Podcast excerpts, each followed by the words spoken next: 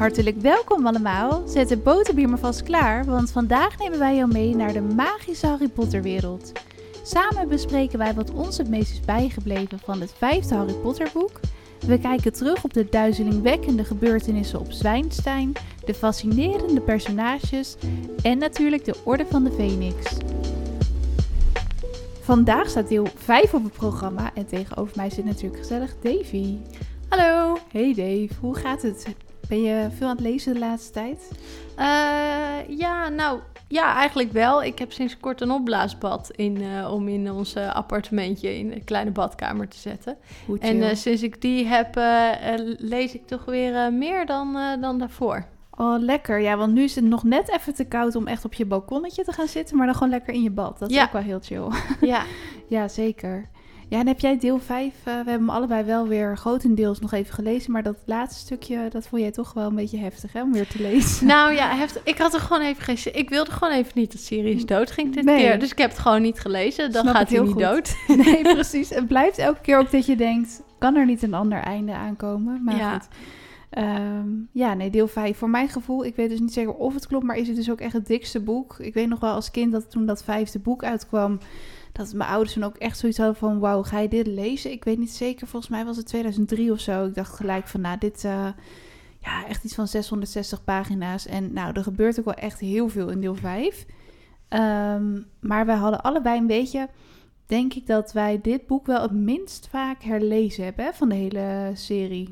Ja, het is eh, wel een van mijn eh, minste favorieten. Klopt, ik heb dus ook echt vooral bij deel 3, 4 en 6 dat ik echt nou, niet kan meepraten met het boek, maar dat ik wel gewoon heel goed in mijn hoofd heb zitten wat er gebeurt. En ik las dit verhaal weer, toen dacht ik wel van, oké, er gebeurt echt heel veel in dit verhaal en hoe zit dit ook alweer? Ehm, want er speelt gewoon ontzettend veel. Ik dacht ook van, nou, misschien kunnen we de aflevering beginnen met even wat punten aanstippen die gebeuren in het verhaal, maar daar ben je wel eventjes bezig.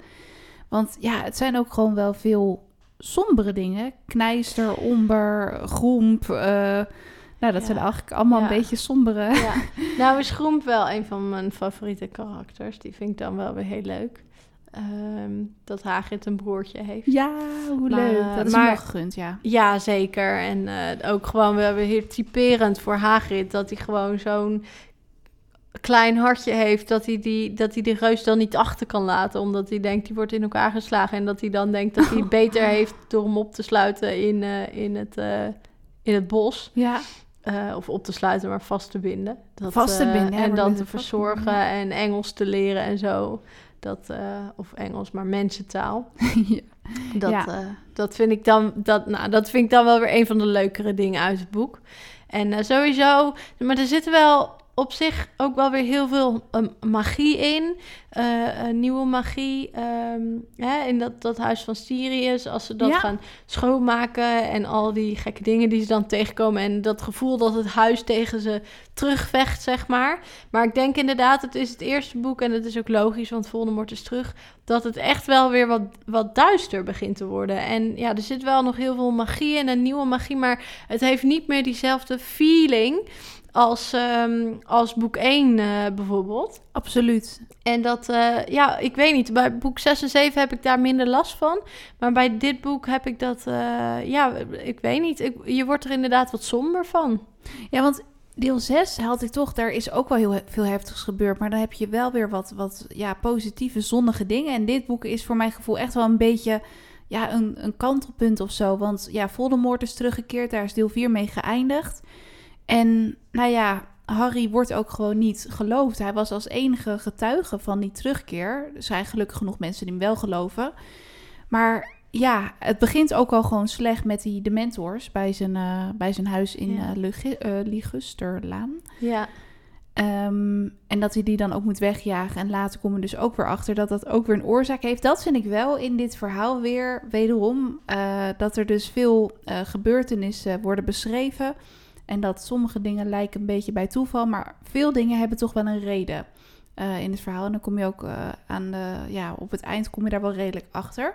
ja. Zoals met die dementors die Omber daar dus natuurlijk naartoe heeft gestuurd, toch? Dat Ja. was toch Omber? Ja. ja, ja, ja. Omdat, hij, omdat ze dan wil dat Harry niet naar Zwijnstein ging, omdat hij dan ging verkondigen dat Voldemort eh, terug was, toch? Of... Ja, zij dacht dat ze daarmee de minister kon helpen natuurlijk. En dat is haar, eh, haar doel in het leven volgens mij. Ja, haar enige doel. Ja, Ja. ja. dus, eh, ja dus dat had zij inderdaad eh, bedacht. Maar ik vind, misschien is dat ook wel gewoon. Dat in deel 4 heeft dat ook misschien al een beetje, maar dat heeft hier in deel 5 ook. ehm, dat die Voldemort zulke soort van grootse plannen maakt. Die zo ontzettend afhankelijk zijn van Harry Potter. En, Ja. en die zo lang duren.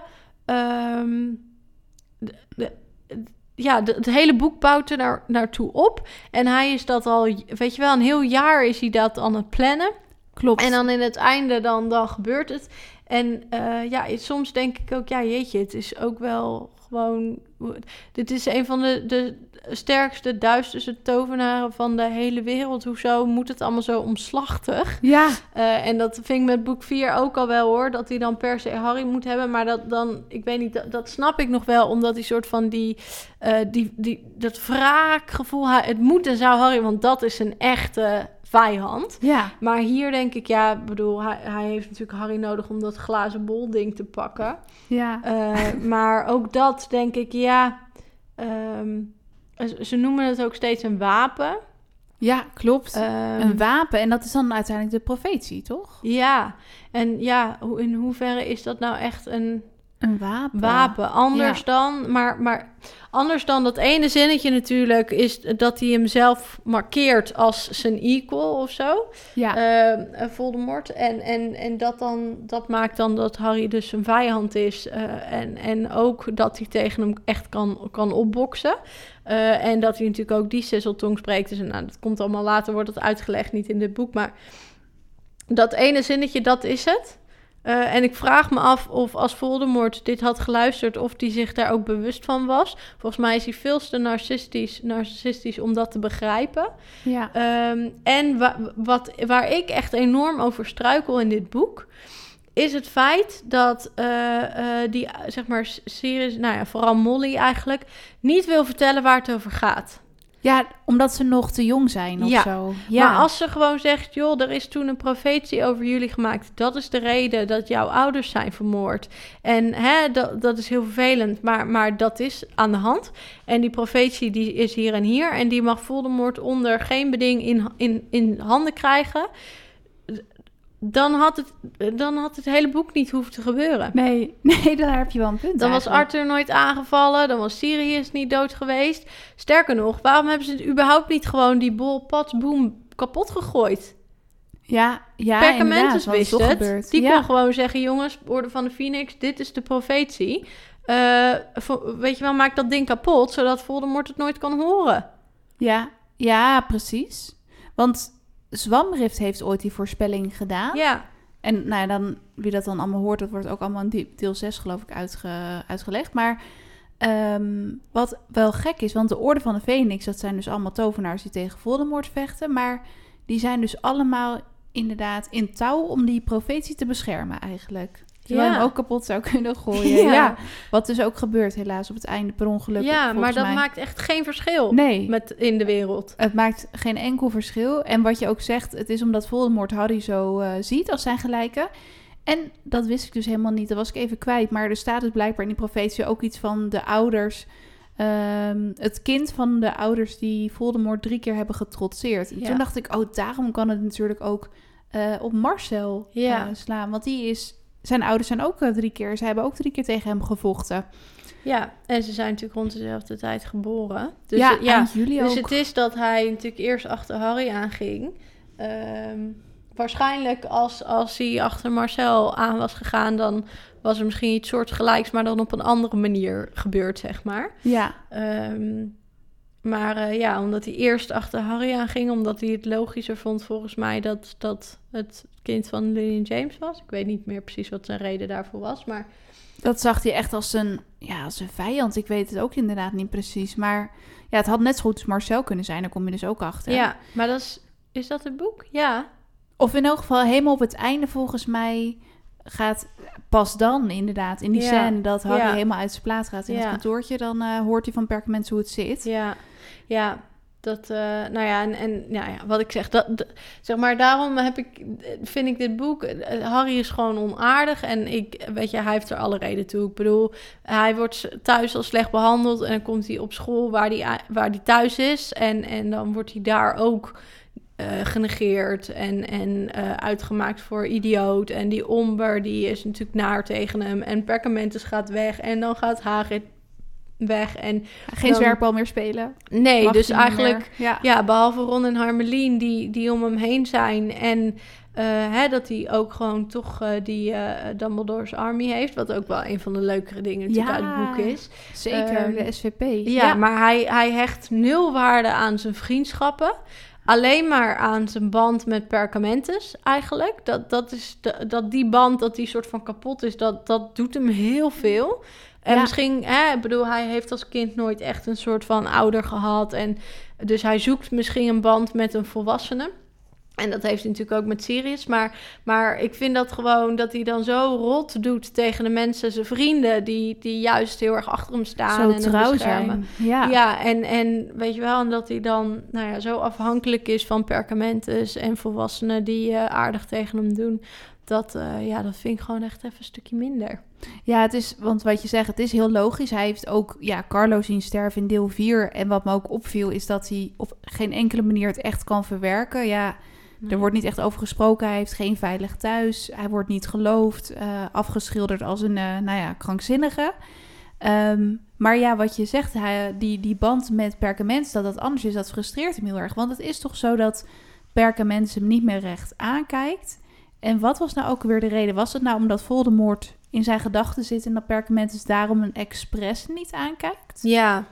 ja, dus volgens mij is Perkamentus bang dat als hij te veel in Harry's ehm, eh, presence is en hem inderdaad aankijkt, dat Voldemort dan, eh, ehm, nou ja, zeg maar, haat, he- heftigere haatgevoelens krijgt. De heftigste ooit waarschijnlijk, want Perkamentus is naast Harry natuurlijk echt zijn vijand. Ja, Dus als hij daar dichtbij kan komen, dat hij Harry kan gebruiken tegen Perkamentus, omdat hij, Harry dan, dat hij dan echt bezit kan Ah. nemen van Harry als hij zulke heftige gevoelens heeft. zoiets. Ja, Ja. precies. En trouwens, over, dat, eh, over zeg maar alle dingen die Harry overkomen, begint het al slecht. Hij moet naar een hoorzitting. Ja. Omdat hij eh, nou ja, heeft getoverd. Maar ik zat er nog eens over na te denken. Want op een gegeven moment wordt eh, Harry dus opgehaald door de Orde van de Phoenix. Dan leer je ze gelukkig ook echt kennen. Dat vind ik dan wel weer een wat leuker, zonniger eh, stuk in het boek. Met tops. En ehm nou, Lupus kennen we al, maar die komt dus ook weer terug. En Romeo Wolkenveld en zo. Ja, dwaaloog. Dwaaloog ook weer terug, gelukkig. Ja. Ehm, maar Tops gaat hem op een gegeven moment dus helpen ook met zijn koffer in te pakken. En die zegt, ja, ik ben nooit zo goed geweest in van die schoonmaken spreuken. Maar dan gaat hem toch een beetje helpen. En eigenlijk zat ik te denken, dat is best wel onlogisch. Want hij wordt juist gestraft voordat hij heeft getoverd. Hoe zit dat dan met eh, volwassenen die dan op zijn adres toveren? Want dat Ja. had hij toen ook met Dobby. Die- Ja. Dus ik, ik vraag me af hoe dat nou precies zit. Ja. Is het nou een plothol of klopt dat wel ergens? Is het misschien kunnen ze zien wie er heeft getoverd? Maar nee. dat, nee, want Dobby werd in deel 2 dachten ze ook dat Harry het was. En Ja. toen was het ook niet Harry. nee, volgens mij is het idee dat in tovenaarsgezinnen eh, wordt er gewoon gerekend op dat ouders in de gaten houden dat hun kids niet toveren. Ja, Ehm, dus bij de Wemels zou je al veilig zijn, ja. zeg maar. En nou ja, dus had ik ineens het- dat ik dacht van, hm, hoe zit dat dan? Want Tops tovert daar ook en dan krijgt hij geen uil eh, van het ministerie. Nee. Dus nou ja, misschien Ja, kan je daar een verklaring voor bedenken. Ik Ja. weet het niet. Maar in elk geval, ja. Oh, en over foutjes aan het begin. Ja. Daar hadden we het vorige keer nog over. Dit is namelijk niet een foutje in dit boek, maar in het vorige boek. Oh ja, wat was het ook alweer? Nou, ik, ik was hier aan begonnen en eh, op een gegeven moment krijg je die eh, scène met eh Terziles. Dat hij voor het eerst die paarden bij de koets ziet. Ja, dat, en dat is, in is deel natuurlijk vijf, omdat hij, Ja. ja. en dat is natuurlijk omdat hij eh, ehm, eh, Carlo heeft zien doodgaan. Maar in deel 4, helemaal aan het einde, als ze teruggaan naar huis, zeg maar, en dan naar het Zwijnstein Express gaan, dan staat er eh, dat de, de paardenloze koetsen, dat ze daarin gingen. En toen zag je ze niet. En toen nee. zag hij ze niet. Nee, dat is echt wel heel gek. Want ik dacht eerst nog, hij heeft zijn ouders toch zien sterven. Waarom zag hij ze niet gelijk? ja, maar dat toen ook. dacht ik, ja. hij is baby, misschien weet hij dat niet meer of Ja. zo. Maar dat is wel heel apart dat ze in deel 4 zag ze nog niet na het overlijden en nu dus wel. Ja, Ja, nee, dat is wel een beetje vreemd. ja. Eh, die zitten dus ook weer in Terzielers. Ja, Die brengen ze gelukkig ook naar het ministerie, dus ze hebben ook weer een doel uiteindelijk. ja. En wat me ook te binnen schoot aan het begin eh, over die dementors. Want nou ja, er zijn dus eh, dementors in Klein Zanicum. Dus nou ja, met Dirk gaat het heel slecht. En nou ja, eh, oom Herman die begrijpt er helemaal niets van. Tante Petunia, dat is ook een van de eerste keren dat ze echt iets toverachtigs in haar eigen huis zegt. Dan zegt ze iets over dementors of zo. Maar wat ze daar dus zegt, ze zegt iets van... Ja, ik hoorde haar erover praten met die vreselijke jongen. Zoiets zegt ze. En toen dacht Harry van, ze kan gewoon de namen van mijn ouders gebruiken. Maar later dacht ik, dat gaat natuurlijk over Snape en Mhm. Lily. Ja, Dat is echt het. Maar die link leg je natuurlijk pas later. Want dit is ook een boek waarin je een beetje eh, de jonge Snape eh, leert kennen. En zijn band met eh, Lily door de hersenpan. Maar dat ik dacht, oh, ze heeft het over zijn ouders. Maar later dacht ik, nee, dat moet natuurlijk Snape en Lily zijn geweest. Dus dat zijn dan wel weer hints naar de verdere boeken. Dat vind ik wel heel leuk aan dit boek. Dat er heel veel eh, dingetjes en details in zitten voor de rest van de boeken. Bijvoorbeeld ook dat ze dat de, eh, medaillon vinden ja. in Grimbouwplein 12. Zo Ja. heel tussen neus en lippen Ja. door. Ja. Ja.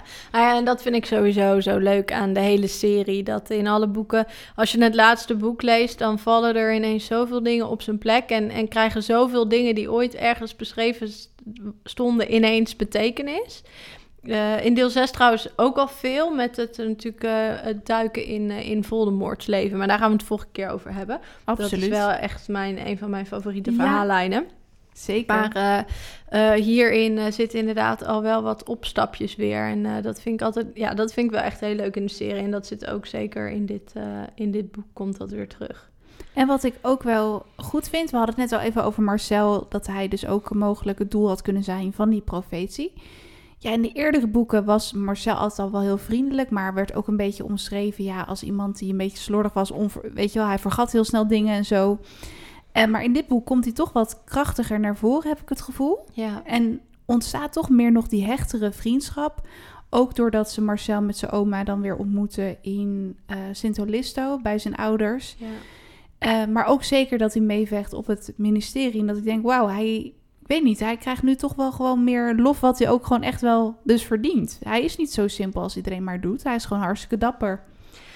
Ja, uh, nou ja, en, en het is die Bellatrix, de ontsnapping van Bellatrix, dat, dat doet natuurlijk bloed onder zijn nagels vandaan Ja. halen. En da daar graaft hij zich zo diep in zichzelf en haalt hij inderdaad die, uh, die dapperheid naar boven. En gaat hij harder werken omdat hij zijn ouders wil wreken of in ieder geval zijn ouders trots wil maken.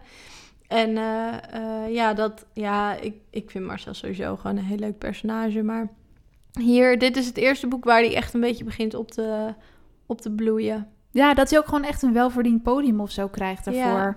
Ja. Um, en ja, dat vind ik ook wat leuk aan Luna. Want aan het begin, nou ja, volgens mij vind jij Luna ook een heel leuk mm -hmm. karakter. Gewoon heel vrolijk en, en positief. En, ja. uh, maar in het begin doet iedereen ook een beetje alsof ze, nou ja, een beetje gek is. Omdat ze dan dingen zegt over kreukelhoornige snottifanten en zo. Vooral Hermelien, die is natuurlijk helemaal van de feitjes. Ja. Um, maar die, ja, ook zeker op het einde van het boek zit wel een mooie scène in dat um, Harry met Luna spreekt. En dan hebben ze het volgens mij ook over het verlies van haar moeder. En dan voelt hij zich ook gewoon echt een beetje beter omdat hij haar heeft gesproken. En dan merk je ook wel echt dat daar die vriendschap opbloeit. En dat, hoe belangrijk Luna ook gewoon wordt voor de verdere ja. boeken. Er komen best wel veel nieuwe personen in voor die dan uh, wat meer gestalte krijgen. Ik zo. vind uh, Luna is het, uh, het zonnetje in de, de duistere helft van, eh, zeg maar, de laatste helft van de boeken. Ja, um, absoluut. Zeker in deel 7 ook. Ja. maar hier ook. Ja. Ja, gewoon blijft altijd positief. En, en inderdaad is allemaal niet zo op de feitjes, maar meer op het gevoel.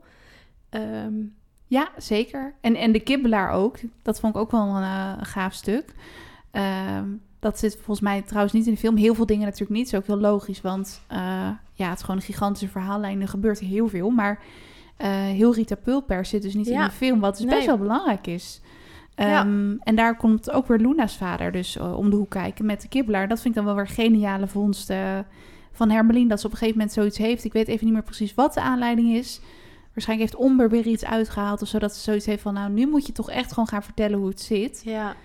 Uh, En ook gewoon zo, zo bizar dat het zo politiek wordt allemaal op Zwijnsta met Omber. En dat hij niet mag vertellen wat de waarheid is. En ja, Ja. Dat, dat, dat geeft toch wel een heel ander tintje aan het boek. Vonden wij allebei denk ik wel. eh. Ja, ja en, en dat in deel 4 realiseer je dat niet. Maar aan het einde schildert Rita Pulpus, of nou niet aan het einde, maar een van de laatste dingen die zij schrijft, schildert ze hem, Harry natuurlijk af als een of andere imbeciel die eh, eh, veel flauw valt en, eh en rare dingen denkt.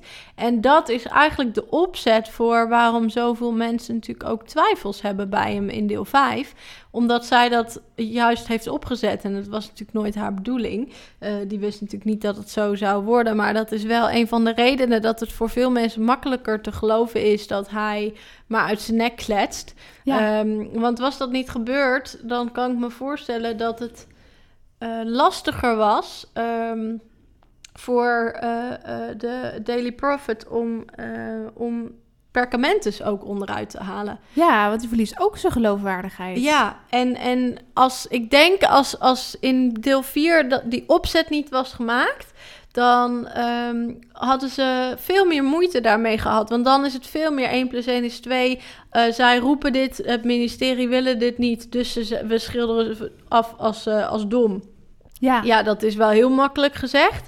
Terwijl nu, omdat het gewoon daarvoor al gebeurd is, eh, ja, kan ik me voorstellen dat mensen denken, ja, we wisten natuurlijk al dat er een steekje los zat bij die jongen. We, Precies. eh, nou leest hij dat en eh, is hij zijn aandacht kwijt en dan gaat hij maar dit soort rare dingen roepen.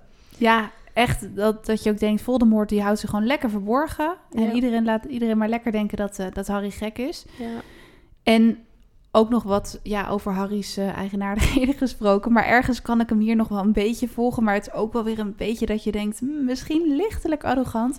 Dat moment dus dat eh, een beetje in het begin, dan komt hij aan op het Grimbouwplein. Hij is natuurlijk ja, heel erg boos, heel erg geïrriteerd dat hij helemaal niks hoort. Hij weet ook helemaal niks van die orde. En nou ja, hij valt ook echt uit tegen eh Ron en Hermelien. Nou ja, dat komt wel goed. Maar op een gegeven moment krijgen ze dus ook een brief, Ron en Hermelien, dat ze klasseoudste worden. Toen dacht ik wel, oh ja, toen, dat, dat hij dan toch stiekem hoopt dat hij het is. En dat hij dan denkt, waarom niet ik en waarom wel Ron? En dat hij dan Mhm. echt in, in zijn hoofd speelt zich dan echt zo'n tweestrijd af. En dat vind ik wel goed neergezet. Want hij is echt wel heel vriendelijk en sympathiek. En het is niet dat hij het hem niet gunt. Maar ergens zit er dan ook iets in hem van, hé, hey, waarom Ron wel en ik niet, weet je wel? Ja. Nou, moet ik eerlijk zeggen dat ik eigenlijk Harry nooit sympathiek heb gevonden hoor. Niet alleen in dit boek, maar oh, überhaupt vind ik hem niet een heel sympathiek personage. Eh, Nee. Maar in dit boek is het extreem. Ja, En eh, heel eerlijk gezegd, hoezo dacht hij dat hij klasoudste ging worden? Als er toch iemand is die wel heel vaak de regels Ja. heeft overtreden en heel veel punten voor zijn huis heeft verloren en heel weinig luistert naar wat docenten tegen hem zeggen, dan is het toch wel Harry Potter. Dus hoe had hij ooit kunnen denken, ja, behalve dan dat hij een, een betere band heeft met perkamentes. Maar waarom zou dit ook willen? Het is echt Rons grootste droom. Zijn broers Ja. zijn het dan geweest. ja, Ik vond het ook wel een mooi stukje dat Molly Webel, die is dan natuurlijk helemaal doordolle. En dan komt ze naar, de, eh, naar Ron toe en zegt ze... Oh, nu zijn al mijn kinderen klasoud. en dan zitten Fred en George. Wat zijn wij dan maar? De buren of zo? Ja. Die verafschuwen dat echt helemaal. Ik moet ook zeggen dat Fred en eh, George wel heel veel ehm, ja, humor brengen. Ook weer in dit boek. Dat vind ik wel heel, eh, heel gaaf. Ze zijn ook steeds meer dat toversnoep aan het ontwikkelen en zo. ja, Nee, maar inderdaad, Harry, ja, waarom wil je het? Een beetje onlogisch eigenlijk, want ja, waarom zou je het ook willen? Het is niet je grootste droom of zo. Het is sowieso heel erg logisch dat Hermeline het is. Die houdt zich altijd, nou ja, niet altijd, bijna altijd aan Ja. de regels. ja. Plus er Ehm. zijn volgens mij maar drie dames waar ze überhaupt uit kunnen kiezen. Ja. Parvati, Belinda en Hermelien. Oh ja, dat is ook zo. En dan is Hermelien denk ik toch wel de meest logische keuze. Want die Parvati en Belinda zijn natuurlijk met name gewoon Aan giechelmeiden. het giechelen. Ja, ja, ja, klopt. Dus, eh, dus dat snap ik dan nog wel. Eh, ik had het logischer gevonden als bijvoorbeeld eh, Daan klasoudste was Ja. geworden. Ja, ja, precies. Ja, precies. Ja, er zit natuurlijk ook weer even een struggle tussen Simon en Harry in het boek, weet je? Dat hij hem ook Ja. niet gelooft. Ja, Dat is wel, he- ja, wel heftig, maar wel weer op zich wel geloofwaardig neergezet. En gelukkig, toch dat artikel breekt een beetje alles weer. Want dan, Ja. dan krijgt hij toch wel weer meer volgers op zijn hand, om het zo te zeggen. ja, En weet je waar ik ook aan dacht? Met die spiegel. Ehm, op een gegeven moment, eh, nou ja, Sirius is natuurlijk heel eenzaam in dat Grimbaplein. Dat is natuurlijk wel heel eh, sneu, want hij mag de deur niet uit. Want hij is nog steeds een, eh, hoe zeg je dat, een gezochte misdadiger. Eh, maar op een gegeven moment krijgt Harry dus ook lessen van Snape in occlumentie. En Sirius heeft zoiets van, nou, ik moet nu ingrijpen. Dus hij zegt van, yo, als Snape jou uh, trijdt het of iets, je kan me altijd uh, contacteren met deze spiegel, weet je wel. Dus hij krijgt die spiegel. Maar waarom hebben ze die spiegel niet gebruikt? Waarom is hij helemaal naar, naar het haardvuur gegaan? Naar het haardvuur van Omber? Ja. Is hij die spiegel gewoon domweg vergeten of zo? Ik denk het. En ik denk ook dat dat de reden is dat hij hem bijvoorbeeld in deel 7 heel de tijd bij zich draagt. Oh, gossie, ja, dat hij steeds en dan, ja, ook het scherfje ervan, want hij is ook nog Ja. eens gebroken dan. Ja, een soort van houvast. Eh misschien ook een beetje van het is je eigen schuld, want je had het kunnen controleren.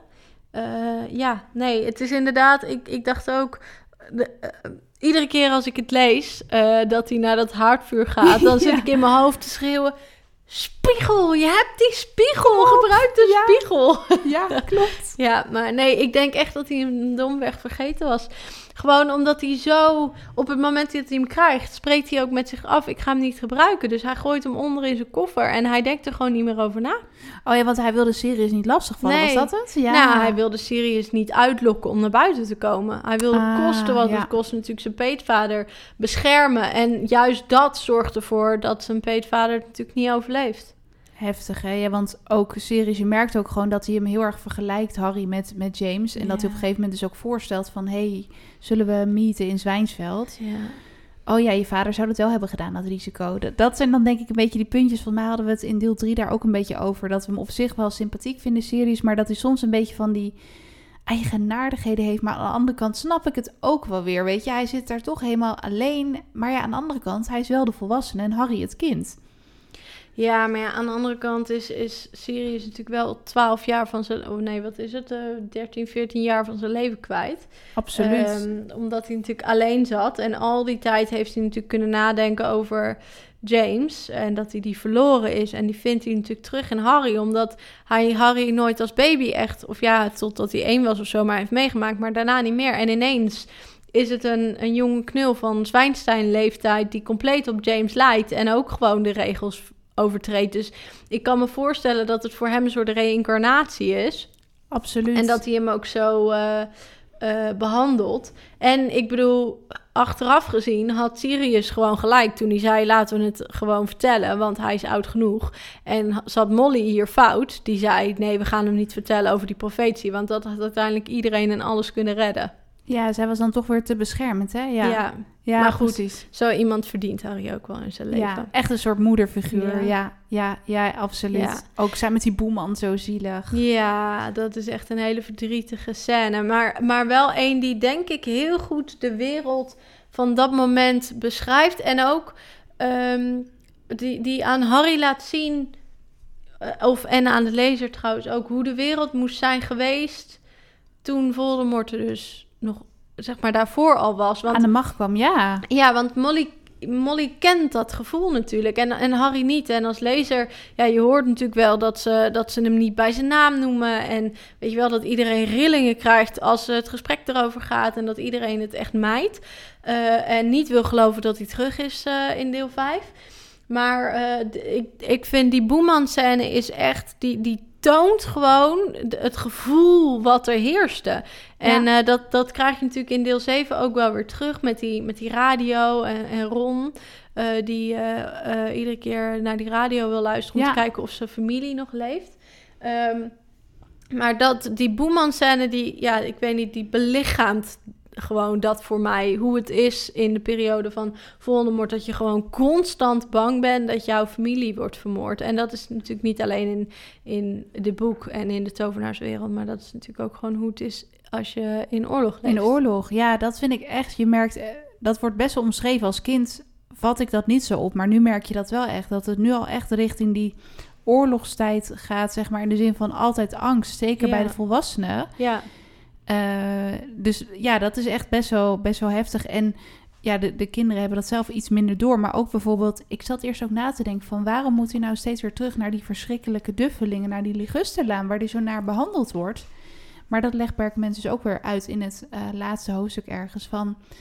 door die bloedband, of, of nou de bloedband zeg ik niet helemaal goed... maar door die bescherming van zijn moeder... eh, is, hij, is hij echt heel goed beschermd tegen Voldemort. Dan kan Voldemort hem niet raken, volgens mij. Maar dan moet hij dus ook echt bij iemand zijn met haar bloed, oftewel bij Tante Ja. Petunia. En vandaar dat hij dus ook die brulbrief stuurt. Want dat is toch het idee dat hij daar een soort van op dat adres de liefdesbescherming geniet. Maar dan moet hij daar wel af en toe heen gaan, omdat het anders niet meer...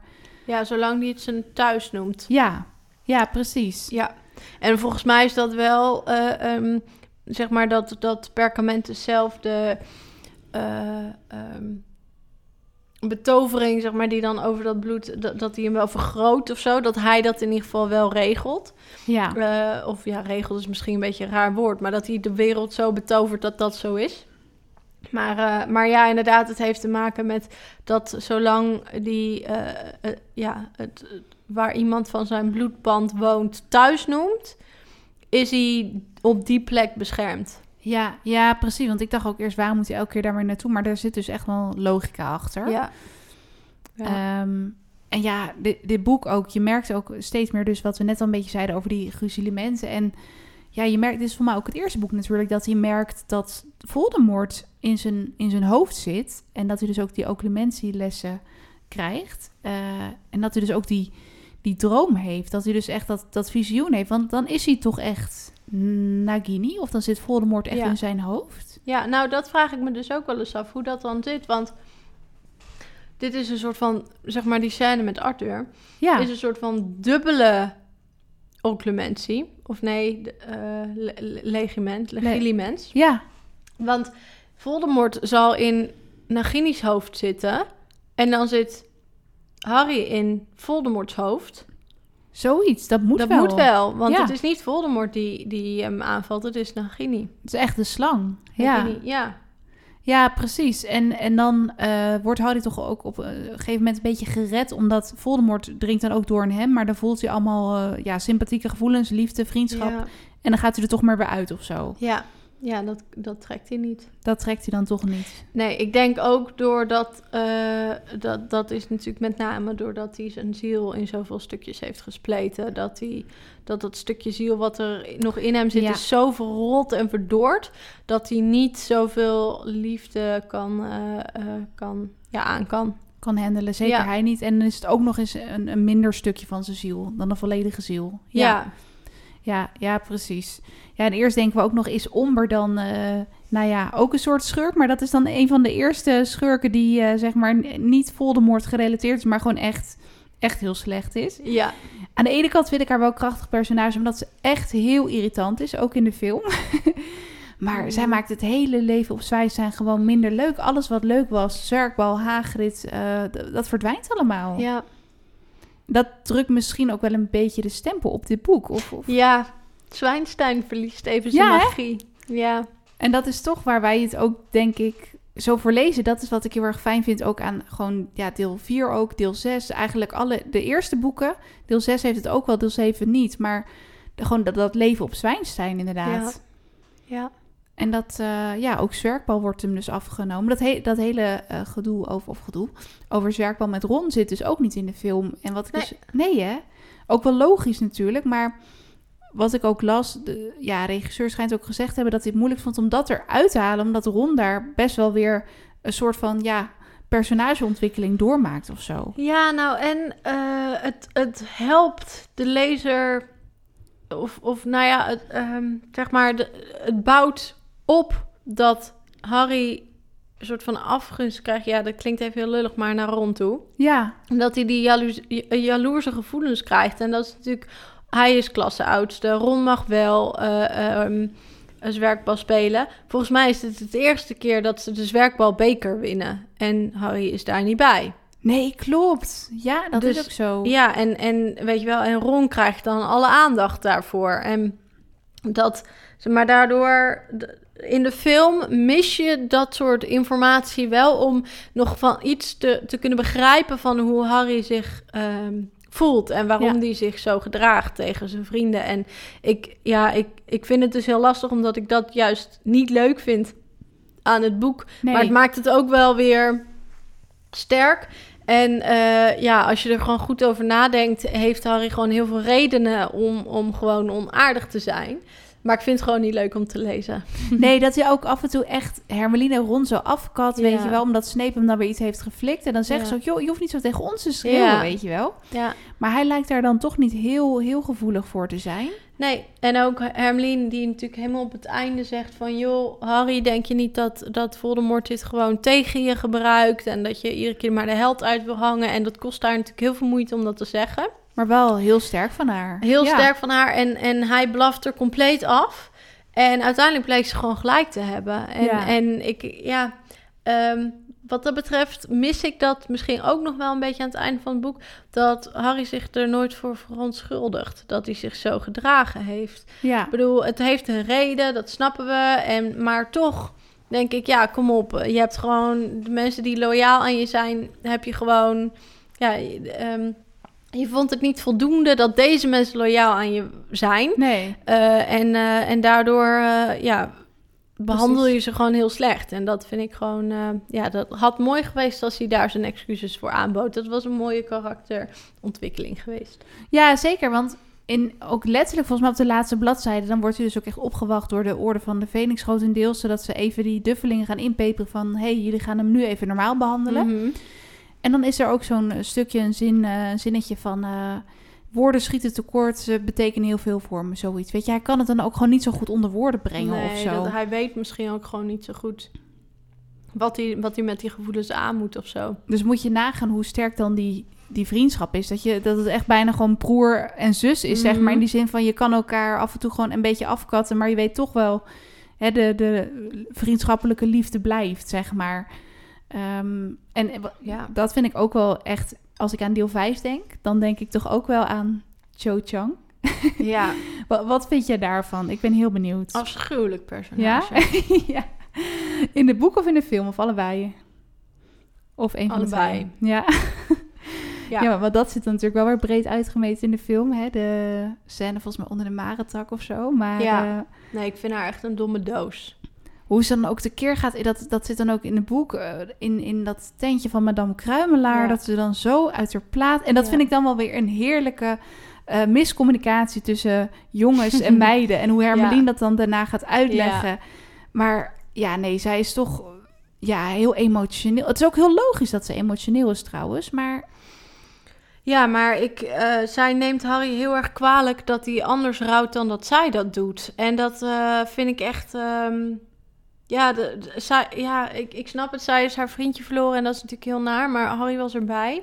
ja, En het zijn gewoon twee hele andere eh, ja, relaties, twee hele andere gebeurtenissen. En dat zij gewoon dan zo, ja, iedere keer natuurlijk over Carlo wil hebben. En hij wil dat juist niet. En dan denk ik, ja, jullie zijn aan het daten en jij wilt steeds hebben over je, je dode ex-vriend. En dan word je boos als hij dat niet wil. De- ja, en je wordt jaloers op Hermeline, terwijl je weet, die zijn al vijf jaar lang best friends. precies. En jij bent echt net in zijn leven. Ja, En jij was eerst op Carlo en nu ben je ineens dan toch op Harry. En waar dat vandaan komt, God knows why. En volgens mij heeft het er meer mee te maken dat ze gewoon met hem wil praten. En dat ze iemand wil om mee te praten. En dat hij, weet je wel, hij was daarbij. Dus hij, zij wil met hem die band. eh, voelt zij. Zij is helemaal niet verliefd op Harry. Maar ze voelt die band van we zitten Ja. samen in dit schuitje. Want we zijn samen Carlo verloren. En ja, het is nee, niet helemaal een haar- lekkere liefdesrelatie. Nee, en ik vind ook, weet je, dat ze dat vriendinnetje tegen de wil mee sleept naar die eh, Dumbledore's Army zo. Dat Oh, ik dat denk, ook joh, nog. ga gewoon alleen. Doe niet zo suf. En ja, dat is natuurlijk ook de reden dat ze uiteindelijk dan worden eh, verraden. ja, Eh, en eh, weet je wel, dat ze dan ook zegt... ja, Hermeline had er echt niet die be- bezwering mogen uitspreken... dat ik denk, sorry, maar weet je wel... Deze, jullie worden hartstikke hard gestraft... en jullie Ja. komen giga erg in de problemen. En dan vind je niet dat die, dat meisje zelf gestraft had moeten worden? Nou, sorry hoor. totaal niet op één lijn. Nee, dat vind ik ook. Nee, nee, klopt. Ook wel grappig, volgens mij in de film is zij ook degene die ze dan verraadt. Want ja, je kan natuurlijk maar x aantal karakters in de Ja. film hebben. Ja, Dus dan Ja. is ze extra eh, verrader zelf. ja. Ehm, Ja, maar dan wordt het weer goed gemaakt... doordat ze die, eh, dat, dat serum heeft gedronken. Dus daar kon ze er niks aan Oh, had ze een serum gedronken? Oh, dat wist ik niet eens Oh, meer. Ja, Oh, jeetje. ja, dus het wordt goed gepraat. oh, maar... ze kon er niks aan doen. Ik vind dat ze die ehm, redemption arc, die verdiende ze helemaal niet.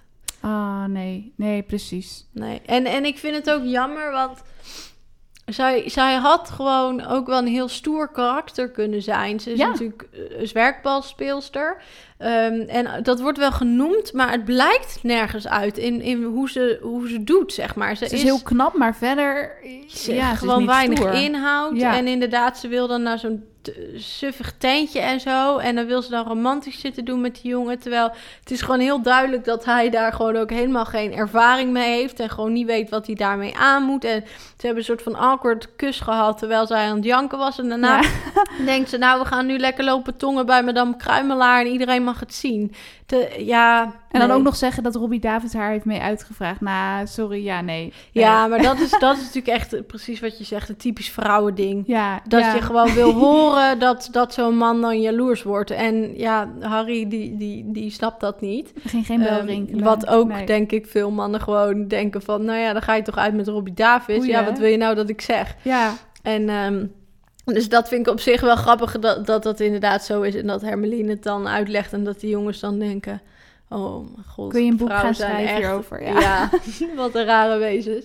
Maar, ehm, maar ik vind haar karakter, nee, dat is, eh, voor mij als ze het eruit mogen laten. Ja, gelukkig krijgen we dan een beetje de stoerdere Ginny... die zich ook wel een beetje nu ontwikkelt met vriendjes... en Ja. dat Ron dat allemaal maar niks Ja. vindt. Veel leuker karakter. Dus dat is Ja. wel echt leuk. En ook die, die zoen dat ze dan eh, hebben gezoend... en dat eh Hermelien dan de eh, gevoelens van Joe gaat analyseren. Ja, want ze denkt natuurlijk hier aan en hier Ja. aan en hier. En dat Ron ook zegt... nou, zoveel gevoelens kun je niet tegelijk hebben. Ja. Dus gelukkig zitten er ook wel dat soort humorstukjes nog tussendoor. Ja, Ehm, maar goed, dat is dus Joe. Nou ja, die, eh, die groeien een beetje uit elkaar. Dat wordt helaas toch maar niks. nou Dus- gelukkig maar. Gelukkig maar. Dus dat is wel echt zo'n ding uit deel 5. In deel 4 begon natuurlijk altijd een beetje met het kerstbal. Maar nu kwam dat dan iets meer, eh, iets meer van de grond. Ja, ze zijn toch Ja. 15. Ze begint toch een beetje te puberen natuurlijk allemaal. Mhm. En waar ik ook zelf nog aan dacht bij deel 5 was wel echt de, eh, de slijmballen. Ja. Ehm, Ik vond die afkorting als kind altijd echt geweldig. In het Engels is het veel, eh, veel korter. Korter, ja. Ehm, maar dat ze dus ook geen... eh, dat is eigenlijk wel grappig. Ik had er zelf nooit zo bij stilgestaan. Maar laatst zei iemand dat tegen mij. Van, dat ze dus eigenlijk helemaal geen wiskunde of taalvakken hebben. Maar echt alleen magische vakken. Worden ze dan gewoon geacht om dat, zeg maar, te leren al terwijl ze dus spreuken opzoeken? Dat je op die manier ook wiskundig en, en taal leert? Of dat is eigenlijk wel typisch. Want wij moeten natuurlijk echt zo'n natuurpakket en zo kiezen. Maar zij hebben gewoon alleen maar ja, magische vakken. Ja. Wel voorspellend rekenen heb je dan Ja, ik wou net zeggen, ja, je hebt wel een rekenvak. Ja, maar voor de rest, ja, wat heb je aan wiskunde in de magische wereld? Ja, ja, heb je misschien ook wel gewoon niet nodig. Denk het ook niet. En brieven schrijven, nou ja, ja dat doe je natuurlijk wel. Maar ja, je kan ook gewoon een patronen sturen en het inspreken. En schrijven kunnen ze natuurlijk wel gewoon en lezen, want dat doen ze ook tijdens de lessen. Ja, misschien is er wel wat voor te zeggen. Ja, en, en die kids gaan natuurlijk eerst naar basisschool voordat ze hier naar school gaan. Dus waarschijnlijk daar leren ze gewoon lezen en schrijven. Gewoon de basis. Ja, Ja. en vanaf het moment dat ze eigenlijk naar de middelbare school gaan, zeg maar. Ja, wij hebben dan inderdaad nog wel taalles en zo, maar je leert niet meer echt schrijven of zo. Nee. Ja, spellingsregels, maar dat, eh, nou ja, is misschien minder belangrijk in, eh, in de Ja. tovenaarswereld. ja, precies. Ja, inderdaad. En de slijmballen en dan het jaar daarna puist. Dus dat vond ik dan wel weer heel grappig hoe ze dat helemaal heeft uitgedacht. J.K. Rowling met ook eh, boven verwachting en acceptabel en Mhm. diep treurig en zo. ja. En dat, eh, nou ja, dat Hermeline daar natuurlijk heel erg om zit, eh, zit te spacen. En dat Fred en George op een gegeven moment gewoon letterlijk zoiets hebben van... Yo, wij hoeven geen onderwijs meer als het zo gaat als Perkamentus zelfs wordt weggestuurd. En die gaan dan ook al met een heel knallend, eh, knallend Ja. vertrek gaan ze er vandoor. ja, Gelukkig. Ook dat gewoon niemand Omber serieus neemt, maar dat ze dus toch op een of andere manier die macht heeft om Zwijnstein te regeren. Door die minister natuurlijk. ja. Maar dat eigenlijk geen een van die docenten haar eh, serieus neemt. En gewoon vraagt, joh, eh Omber, wilt u even het vuurwerk komen doven? Want ik weet niet of ik er wel bevoegd voor ben. Weet je wel, dat soort dingen vind ik dan wel weer heel ja, dat is een goede. leuk. Ja, ik bedoel, er zitten echt wel leuke dingen ook in het boek. En eh, toen ik het nu ook wel weer las, dacht ik, ja, aan de ene kant snap ik dat het mijn misfavoriet is, omdat er inderdaad gewoon, nou ja, Harry is gewoon onuitstaanbaar.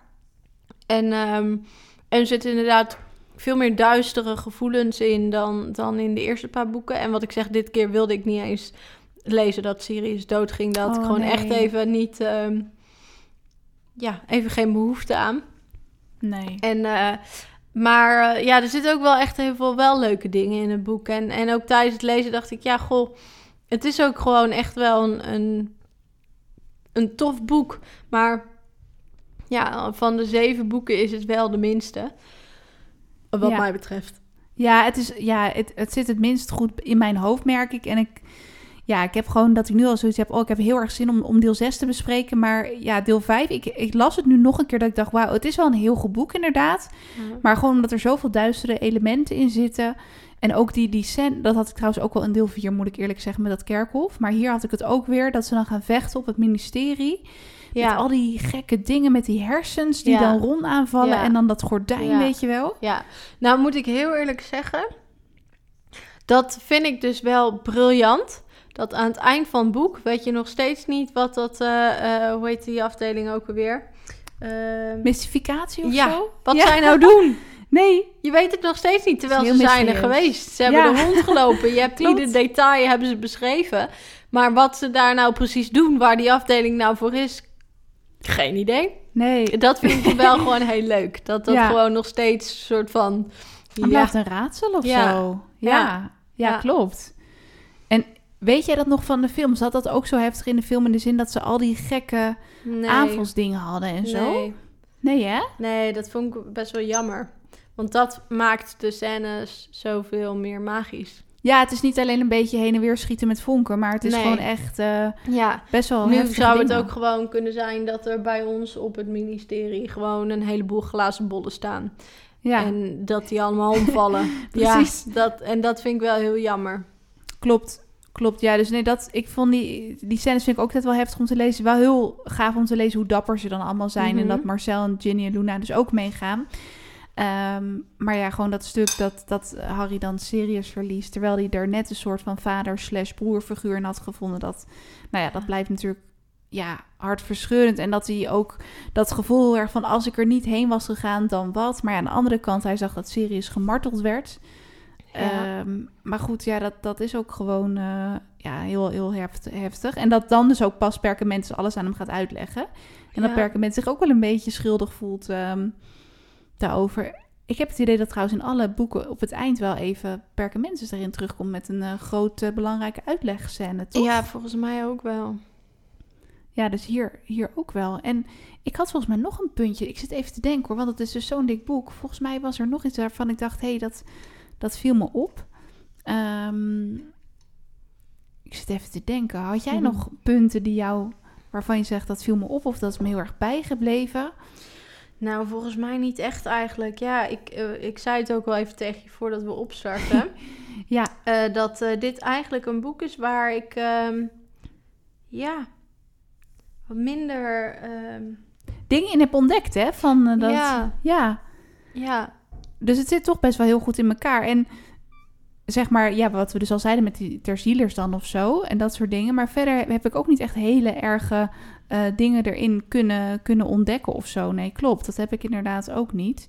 Eh, wat ik dan wel weer grappig vond ergens was op een gegeven moment wordt... Of nou, dat was best wel weer zielig. Maar dan wordt Zamdrit wordt ontslagen. En dan komt er dus een centaur. Komt ze lesgeven. Nou, die centaurs ja. worden natuurlijk ook weer belangrijk met het afscheid van Omber. Om het zo te Mhm. zeggen. Maar Hermelien die is heel erg pro-weerwolven, pro-gelijkheid en zo.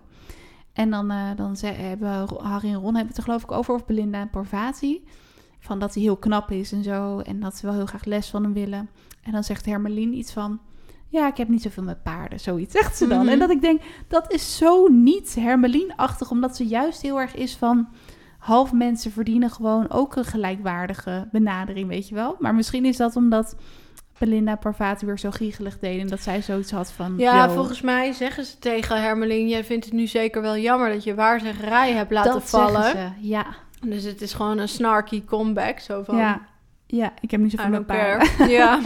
Ja, ja, ja, klopt. Ja. ja. precies. Maar toen had ik wel zoiets van, want zij zet zich natuurlijk heel erg ehm, ervoor in. En ook Dobby, dat is het, het laatste ding wat mij opviel. Dobby die waarschuwt ze in de Kamer van Hoge Nood. Ook weer Ja. Dobby ehm, ehm, geeft Harry volgens mij ook de tip voor Kamer van de Hoge Nood. Dat Ja. vind ik trouwens wel een geweldige uitvinding. Gewoon een kamer, wat je maar wil. Mhm. Nou ja, dat is gewoon geweldig dat dat kan met magie. ja. Dat het gewoon de perfecte kamer is. Maar Dobby, eh, die gaat ze dus volgens mij waarschuwen dat Omber het weet. Omdat Marina heeft ze dus verraden, die vriendin Ja. van Joe. Maar hoe kan Dobby dat weten? Dat is een beetje onlogisch, want ja, ze hebben dat niet in de keukens besproken. Dus dat dacht ik van ja, dit, dit is gewoon zo erin geschreven. Het is ook helemaal niet storend. Maar dat ik wel dacht van, hé, hey, hoe kan Dobby dat nou ontdekt hebben? Ja, nou misschien was hij in de kamer daarnaast aan het schoonmaken of zo. Heeft hij hele goede oren of zo? Ja, Nou, ze zijn behoorlijk groot natuurlijk. ja, dus, ja precies. Ja, Dus misschien zoiets. Wel leuk Ja. dat Dobby er weer in zit. Iets minder grote rol. En deel 6 Ja. krijgt hij wel weer echt een grote rol. Dat is wel leuk. Eh, ja, en Knijzer speelt natuurlijk ook weer een belangrijke rol. Met dat hij toch best wel uiteindelijk eh, verraad heeft gepleegd. Maar wat Ja. ook weer te begrijpen valt. ja. Ja, En die komt gelukkig ook wel weer terug. Maar eh, die zit ook maar een klein rolletje heeft in de film. Maar ja, ja maar in, de, in het laatste boek eh, is hij... ehm, wordt het weer helemaal goed. ja, Komt het weer goed met Knijster. Ja, ja. Nou, heel leuk. Nou, voor mijn gevoel zijn we echt in razend eh, sneltreinvaart door het boek heen gegaan. Maar ja, er is ook veel gebeurd. En ja, ja. we hebben best wel veel besproken, denk ik, weer ondertussen. ja. En ja, we kijken denk ik allebei best wel uit naar deel 6 om die gewoon weer te lezen, toch? Ja, dat is echt wel een van mijn favorieten. Ik Ja. ook. Het enige waar ik dan tegenop zie is dat dat dan de ene laatste Harry Potter aflevering is. Ja, dan zijn we er alweer bijna doorheen. Maar misschien kunnen we toch Mm. nog iets bedenken om een Harry Potter-achtige aflevering te maken. Of Fantastic Beast of een ander magisch boek. Dat komt wel zo goed. Ja, Maar dan gaan we denk ik gewoon weer lekker verder lezen in de Halfbloedprins. Ik heb er wel echt zin in. Nou, dank je wel, Dave, dat je hier weer was voor de vijfde Harry Potter aflevering. graag gedaan. Heel gezellig. Eh, wij gaan nog even lekker nakletsen. En jullie thuis, hopelijk hebben jullie genoten van deze aflevering. Gezellig dat jullie erbij waren. Als je het leuk vindt, dan kan je gewoon weer abonneren via jouw podcast-app. En dan zien we jou heel graag terug over twee weken in een nieuwe aflevering. Dank jullie wel, tot dan!